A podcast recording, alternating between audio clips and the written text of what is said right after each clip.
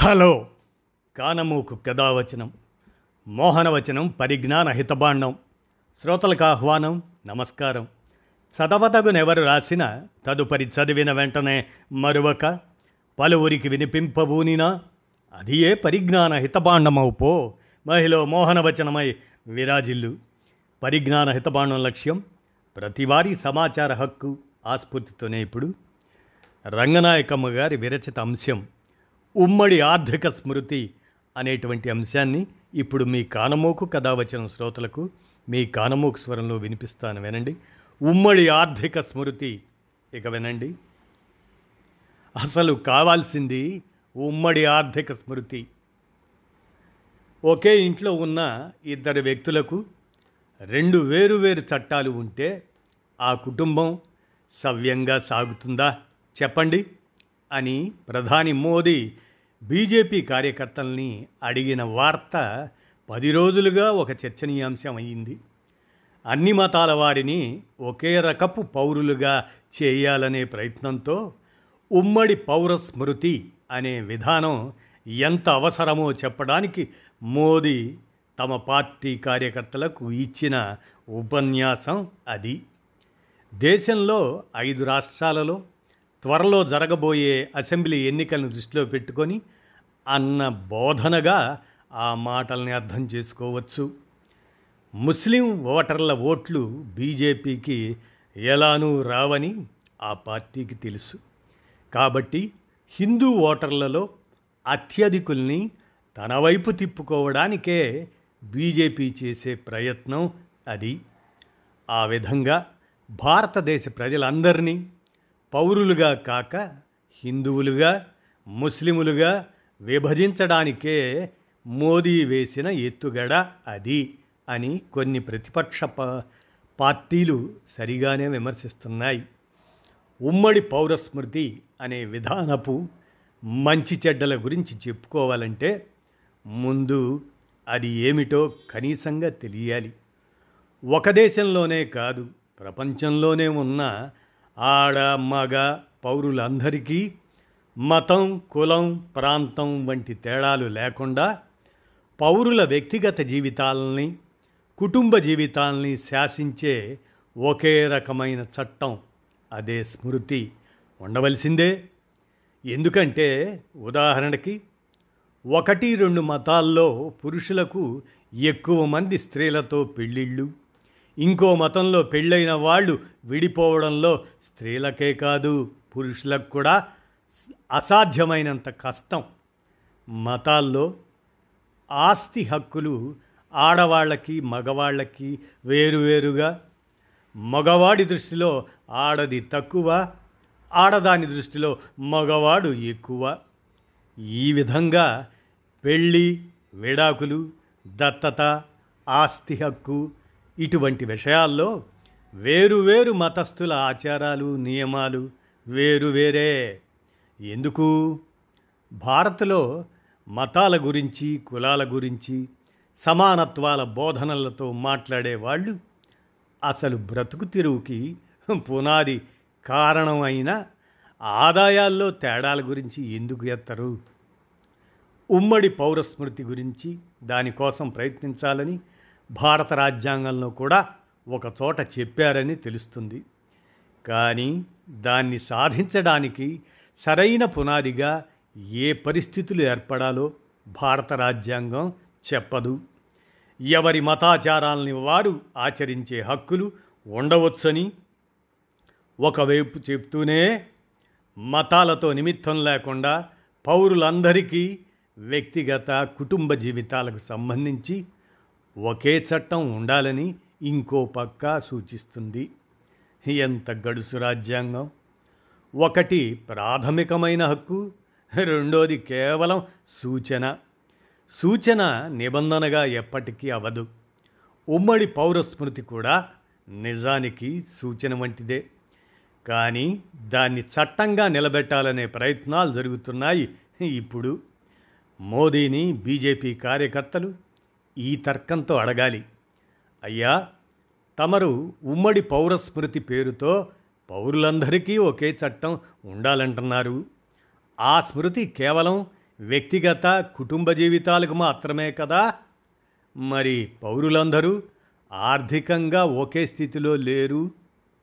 ఆర్థికంగా అంటే రూపాయి నోట్ల పరంగా కాదు శ్రమలు చేయడాల పరంగా ఉత్పత్తి కార్యాల పరంగా. దేశ పౌరుల్లో కొందరికి భారీ భారీ ఆస్తులు ఉన్నాయి కొందరికి రెక్కల కష్టం తప్ప వేరే మార్గం లేదు. దేశంలో భూములు ఎన్ని? అవి ఉమ్మడిగానే ఉంటున్నాయా? దేశంలో ఉత్పత్తి రాసుల్ని కురిపించే పరిశ్రమల్లో పౌరులందరూ సమానులేనా? సమస్త రవాణా సాధనాలను నిర్మించడానికి నడపడానికి కోట్ల కోట్ల డబ్బు రాసుల రాబడులకు కారకులు ఎవరు? వాటి యాజమాన్యాలు ఎవరివి? ఆస్తి హక్కులకు కారణాలు ఏమిటి? పాకీదొడ్లు తుడిచే అట్టడుగు కులాల శ్రామికులకు దేని మీద యాజమాన్యం ఉంది? దేశంలో నిత్యం ఇరవై నాలుగు గంటలు ఉత్పత్తుల కార్యాలలో మునిగి బ్రతికే శ్రామికులకు సుఖశాంతుల్లో ఉమ్మడితనం ఉందా? ఆడవాళ్ళ గృహకార్యాలలో పిల్లల పెంపకాల్లో వృద్ధుల సంరక్షణల్లో పురుషుల ఉమ్మడి పాత్ర ఉందా? శ్రామిక జనంలో మేధాశ్రామికులు వేరు శారీరక శ్రమల వారు వేరు. శ్రమలు చేయడాల్లో ఉమ్మడితనం లేకపోతే పౌరులుగా సమానులా? ఈ రకంగా ఆర్థిక అసమానతల గురించి స్పష్టంగా గ్రహిస్తూ మోదీ వంటి నాయకుల్ని అడగవలసిన ప్రశ్న ఏమిటి? వ్యవసాయంలో పరిశ్రమల్లో రవాణాల్లో సమస్త శ్రమల్లోనూ కాదా? ఏ ఒక్క శ్రమలో అయినా వేలు పెట్టని పౌరులకు రాత్రింబవళ్ళు డ్యూటీలతో సతమతమయ్యే పౌరులకు మధ్య ఉమ్మడితనం ఉన్నట్టా? ఇది ఉందో లేదో ప్రశ్న లేకుండా పెళ్ళికో విడాకులకో దత్తతకో దీనికో దానికో ఉమ్మడి చట్టాలా? హక్కులే సమానంగా ఉమ్మడిగా లేనప్పుడు ఉమ్మడి పౌరస్మృతి గురించి ఉపన్యాసం ఇస్తున్నారేమి మహాశయ? అని మోదీని ప్రజలందరూ ప్రశ్నించలేరా? ఎన్నికల ముచ్చట్లలోనూ నాయకుల ఆరాధనల్లోనూ మునిగిపోయిన ఏ పార్టీ ప్రజలకైనా ఏ ప్రశ్నలు రావు. ఉమ్మడి పౌరస్మృతి అనేది నిజంగా ఎప్పుడు సాధ్యం? ఉమ్మడి ఆర్థిక స్మృతి అనేది ఉన్నప్పుడు. ఉమ్మడి ఆర్థిక స్మృతి అంటే మానవుల మనుగడకు ఆధారమైన భూములు గనులు అడవులు పరిశ్రమలు రవాణా సాధనాలు ఇటువంటి ఉత్పత్తి సాధనాలు పౌరులందరి ఉమ్మడి ఆస్తిగా అంటే సమాజపు ఆస్తిగా ఉన్నప్పుడు అలా ఉంచే చట్టమే ఉమ్మడి ఆర్థిక స్మృతి. చిన్నపిల్లలు వృద్ధులు అనారోగ్యంతో ఉన్నవారు తప్ప ఇతర స్త్రీ పురుషులు అందరూ వేరు వేరు విలువలు కలిగిన ఉత్పత్తి కార్యాలలో బాధ్యతలు కలిగి ఉండే విధానమే ఉమ్మడి ఆర్థిక స్మృతి. ఆ విధానమే ఉమ్మడి పౌర స్మృతికి దారి తీయగలదు శ్రమ దోపిడిని అనుమతించే వర్గ భేదాల రాజ్యాంగ పాలన ఉన్న చోట తర్కరహిత మతాచారాలు జీవితాల్ని శాసిస్తూ ఉంటాయి. సమానత్వం లేని శ్రమ విభజన వల్ల తలెత్తిన కుల వ్యవస్థ ఉన్నంత వరకు కుల కట్టుబాట్లు కులాచారాలు సమస్త కులాల పౌరుల్ని ఎంతగానో లొంగదీస్తాయి. ఉమ్మడి ఆర్థిక వ్యవస్థ లేని సమాజంలో దుర్భరమైన దారిద్ర్యం కారణంగా స్త్రీలని భోగ్య వస్తువులుగా కొనడాలు అమ్మడాలు వంటి వృత్తులు పుట్టుకొచ్చి సాగుతున్నాయి. కేవలం ఉమ్మడి పౌరస్మృతి వల్ల మతం కానీ కులం కానీ వ్యభిచారం వంటి వృత్తులు కానీ మాయమవుతాయా? ఉన్న అసమానతల మీద సంస్కరణలు కొంత ఉపశమనాన్ని ఇస్తాయి. నిజమే. కానీ మౌలికమైన మార్పులు అత్యవసరమైన సమాజంలో చిట్టి పొట్టి సంస్కరణలు స్థిరపడతాయా? ఉమ్మడి పౌర స్మృతిని వ్యతిరేకించేవారు ముస్లిం ఆడకూతుర్లకు అదే ముసల్మాన్ బేటియా ముస్లింలలో వెనుకబడ్డ పాస్మండా కులాలకు ద్రోహం చేస్తున్నారు అని వాపోయింది ప్రధాని కరుణా హృదయం మరి మొన్న బిల్కిస్ బానోని ఇతర ముస్లిం స్త్రీలని అత్యాచారాలకు గురి చేసిన నేరస్తుల్ని బీజేపీ ప్రభుత్వం విడుదల చేయడం ముస్లిం బేటియాలకు ద్రోహం చేయడం అవలేదా? అని రంగనాయకమ్మ గారు ఉమ్మడి ఆర్థిక స్మృతి. అది కావాలి అది అవసరం అని అంటూ విరచించినటువంటి అంశాన్ని ఇప్పుడు మీ కానమోకు కథావచనం శ్రోతలకు మీ కానమోకు స్వరంలో వినిపించాను. విన్నారుగా? ధన్యవాదాలు. హలో. కానమోకు కథావచనం మోహనవచనం పరిజ్ఞాన హితబాండం శ్రోతలకు ఆహ్వానం నమస్కారం. చదవతగునెవరు రాసిన? తదుపరి చదివిన వెంటనే మరువక పలువురికి వినిపింపబూనినా? అది ఏ పరిజ్ఞాన? హితబాండమవు మహిళ మోహనవచనమై విరాజిల్లు. పరిజ్ఞాన హితబాండం లక్ష్యం ప్రతివారీ సమాచార హక్కు ఆస్ఫూర్తితోనే ఇప్పుడు. ద్వాదశి ఉమామహేశ్వరరావు విరచిత అంశం యూసీసీ మైండ్ గేమ్ అనేటువంటి అంశాన్ని ఇప్పుడు మీ కానమోకు కథావచన శ్రోతలకు మీ కానమోకు స్వరంలో వినిపిస్తాను వినండి యూసీసీ మైండ్ గేమ్. ఇక వినండి. యూసీసీ హిందూ ముస్లిం సమస్య. ఒకవేళ యూసీసీ గనుక అసలు అమలు చేస్తే నాగాలాండ్లో ఉన్న స్థానిక ఎమ్మెల్యేలకు వారికి చెందిన అరవైకి అరవై ఇళ్ళను తగలబెట్టేస్తామని అక్కడి మూడు వేల మంది ఉన్న లోకల్ గ్రూప్ లిఖితపూర్వకంగా కేంద్ర ప్రభుత్వానికి స్ట్రాంగ్ వార్నింగ్ ఇవ్వటం జరిగింది. గమ్మత్ ఏమిటంటే వారు చేసిన హెచ్చరికను బట్టి కేంద్ర హోంమంత్రి నాగాలాండ్ను యూసీసీ నుండి మినహాయిస్తామని వారికి హామీ ఇవ్వటం జరిగింది. నాగాలాండ్లో ఇంత తీవ్రంగా హెచ్చరించిన వ్యక్తులంతా ముస్లింలు గారు నాగాలాండ్లో ఉన్నవారంతా క్రైస్తవులు గిరిజన సంఘాల వారే.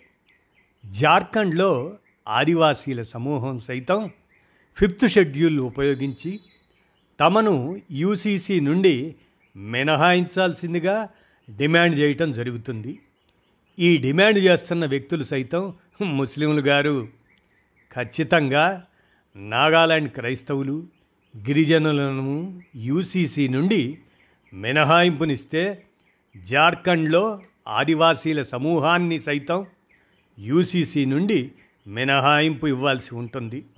అంటే మొత్తానికి ఒక దేశం ఒకే చట్టం అన్నది కేవలం నామమాత్రపు వ్యవహారం అని ఇక్కడితో తేలిపోయింది.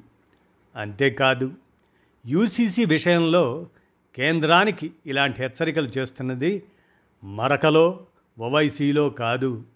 అలానే యూసీసీ అనేది హిందూ ముస్లిం సమస్య అంతకంటే కాదని కూడా సుస్పష్టమైంది. భారతదేశం లాంటి బహుమతస్థుల జనులుండే దేశంలో యూసీసీ తీసుకురావటం ఆచరణాత్మకంగా ఎందుకు సాధ్యం కాదో ఇదో చిన్న ఉదాహరణ అంతే. అందరికీ ఒకే దేశం ఒకే చట్టం ఉన్నప్పుడు అందరికీ సమాన హక్కులు సమన్యాయం ఇవ్వాల్సి ఉంటుంది. అందరినీ ఒకేలా సైతం చూడాల్సి ఉంటుంది. వ్యక్తుల్లో కొందరిని వెనుకబడిన వర్గాలుగా జమకట్టి వారి ముఖాలపై ఉచ్చలుబోసే దారుణమైన సంస్కృతిలో ఉండటమే కాక పార్లమెంట్ నూతన భవన ప్రారంభోత్సవానికే రాష్ట్రపతిని ఓ ప్రత్యేక కారణంగా ఆహ్వానం అందని దేశంలో ఇంకా ఉన్నాం మనం. అలాంటిది యూసీసీ ఆధారంగా దళితులకు అల్పసంఖ్యాకులకు సమన్యాయం అందరితో పాటు సమాన హోదాలు సమాన హక్కులు ఇవ్వటం సాధ్యమేనా అన్నది ఒక పెద్ద ప్రశ్న. యూసీసీ అమలు చేస్తే ముందుగా హిందూ అన్డివైడెడ్ ఫ్యామిలీలా ఆ లాను ముందుగా తొలగించాల్సి ఉంటుంది. ఎందుకంటే దీనివల్ల ప్రభుత్వానికి లక్షల కోట్ల ట్యాక్స్ నష్టం కలుగుతుంది. ఈ చట్టాన్ని ఉపయోగించి ట్యాక్స్ మినహాయింపు పొందుతున్న వారంతా హిందువులే అనడంలో సందేహమే లేదు. ముఖ్యంగా యూసీసీని అమలు చేస్తే భారతదేశంలో అందరికీ మతాచారాలతో సంబంధం లేకుండా ఒకే విధమైన వివాహం చేసుకోవాలనే చట్టం తేవటం సాధ్యమేనా? అన్నదో ప్రశ్న. ఉదాహరణకు యూసీసీ అమలు చేయబడుతున్న గోవాలోనే క్రైస్తవుల పెళ్ళిళ్ళకు సంబంధించి ఓ రకమైన చట్టాలు ఉంటే అక్కడి హిందువులకు వేరే చట్టాలు ఉన్నాయి. ఇరవై ఐదు సంవత్సరాల వరకు ఒకవేళ భార్య బిడ్డను కనకపోయినా లేదా ముప్పై సంవత్సరాల లోపు కొడుకును కనకపోయినా ఆ హిందూ పురుషుడు వేరే స్త్రీని సైతం నిరభ్యంతరంగా పెళ్ళి చేసుకోవచ్చు. ఇది గోవాలో హిందూ వివాహ చట్టం అంటే హిందూ పురుషుడు బహుభార్యత్వం కలిగి ఉండవచ్చు అన్నమాట ఇంత గమ్మత్తైన చట్టాలు గోవాలో హిందూ పురుషుల కోసం తయారు చేయబడ్డాయి అన్న విషయం చాలామందికి తెలియకపోవచ్చు. గోవాలో క్రైస్తవులకు హిందువులకు ఉన్న ఈ వేరువేరు వివాహ చట్టాలకు తగిలించిన ముద్దు పేరు యూసీసీ కానీ యూసీసీని ఒక ముస్లిములే వ్యతిరేకిస్తున్నారు అన్న వార్త ఒకటి సోషల్ మీడియాలో చక్కర్లు కొట్టడంతో అసలు ఏమాత్రం విషయ పరిజ్ఞానం లేని వాట్సప్ సంఘ సభ్యులంతా యూసీసీ వస్తే ముస్లింలు నాలుగేసి పెళ్ళిళ్ళు చేసుకోవడానికి అవకాశం లేకుండా పోతుంది కాబట్టి వారు వ్యతిరేకిస్తున్నారు అని చెప్పి స్వయం తృప్తి చెందుతున్నారు. నిజానికి భారతదేశంలో బహుభార్యత్వం తాలూకు రిపోర్ట్స్ను సంక్షిప్తంగా పరిశీలిస్తే పంతొమ్మిది వందల అరవై ఒకటి సెన్సెస్ దాని డేటా ప్రకారం ముస్లిముల్లో బహుభార్యత్వం ఐదు పాయింట్ ఏడు శాతం కలిగి ఉంటే హిందువుల్లో ఐదు పాయింట్ ఎనిమిది శాతం జైన్స్లో ఆరు పాయింట్ ఏడు శాతం బుద్ధిస్టుల్లో ఏడు పాయింట్ తొమ్మిది శాతం ఉన్నట్లు తేలింది. పంతొమ్మిది వందల డెబ్భై నాలుగులో సైతం committee on status of women in India అన్న ఒక ప్రభుత్వ కమిటీ చేసిన సర్వేలో సైతం ముస్లింల్లో ఐదు పాయింట్ ఏడు శాతం హిందువుల్లో ఐదు పాయింట్ ఎనిమిది శాతం బహుభార్యత్వం ఉన్నట్లు కనుగొన్నారు. దీన్ని బట్టి హిందూ పురుషులంతా ఏకపత్నివ్రతులు ముస్లింలు బహుభార్యత్వం కలిగిన వారు అనటానికి అవకాశమే లేదు. నేషనల్ ఫ్యామిలీ హెల్త్ సర్వే రెండు వేల పంతొమ్మిది ఇరవై ఒకటి దాని ప్రకారం అన్ని మత వర్గాల్లోనూ బహుభార్యత్వం తగ్గుతూ వస్తుంది అని చెప్పటం జరిగింది.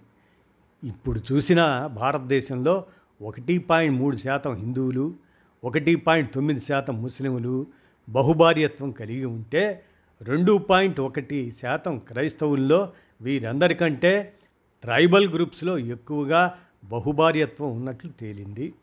కాకపోతే వాట్సప్ సిలబస్ను మాత్రమే ఫాలో అయ్యే అర్ధమెదడు మేధావులకు ఇలాంటి సమాచారం తెలియకపోవటం వల్ల కొంతమందికి తెలిసినా కన్వీనియంట్గా పూర్వపక్షం చేయటం వల్ల ఒక్క ముస్లిములు మాత్రమే బహుభార్యత్వం కలిగి ఉంటారన్న అపోహలో పడిపోయి ఉన్నారు. పోనీ యూసీసీ వల్ల ప్రస్తుత అతిపెద్ద దేశ సమస్యలైన నిరుద్యోగం పేదరికం నిత్యావసర వస్తువుల ధరలు పెరుగుదల ఇలాంటి సమస్యలు తొలగిపోతాయా? దేశ ఆర్థికాభివృద్ధి జరిగిపోతుందా? ఈ ప్రశ్నలకు సమాధానం అందరికీ తెలిసిందే. ప్రస్తుతం ఇలాంటి సమస్యలపై దృష్టి పెట్టకుండా భారతదేశంలో అమలు చేయటానికి సాధ్యం కాని యూసీసీని తేవడానికి ప్రయత్నాలు చేయటం కేవలం ప్రజల భావోద్వేగాలతో ఎప్పుడూ మైండ్ గేమ్ ఆడే పొలిటికల్ పార్టీల ఎలక్షన్ స్టంట్ తప్ప మరొకటి కాదనటంలో సందేహమే లేదు. కేవలం ఎన్నికలు దగ్గర పడుతున్న వేళ ఇలాంటి వివాదాలు రేకెత్తించడం వల్ల అధికార పార్టీకి కలిగే ప్రయోజనాలు ఒకటి. పెరుగుతున్న ధరలు నిరుద్యోగం ఉద్యోగుల తొలగింపు లాంటి వాటి నుంచి ప్రజల దృష్టిని మళ్ళించటం. రెండు అధిక ధరలు పెరుగుతున్న నిరుద్యోగం ఉన్న ఉద్యోగుల తొలగింపు ప్రైవేటీకరణల మీద నుంచి ప్రజల దృష్టిని మళ్ళించటం. మూడు ఒక వర్గానికి వ్యతిరేకంగా మెజారిటీ వర్గాన్ని ఎగదోసి ఓట్లు రాల్చుకోవటం. దీనికి ఉదాహరణ మణిపూర్. మంట ఎగదోయటం తేలికే. మొన్న ఆస్ట్రేలియాను నిన్న కెనడాను చుట్టుముట్టిన కార్చిచ్చులా ఆర్పటమే అసాధ్యం అవుతుంది ఇదండి యూసీసీ మైండ్ గేమ్ అనే అంశాన్ని ద్వాదశి ఉమామహేశ్వరరావు విరచిత. దాన్ని మీ కానమోకు కథ వచ్చిన శ్రోతలకు మీ కానమోకు స్వరంలో వినిపించాను. విన్నారుగా? ధన్యవాదాలు.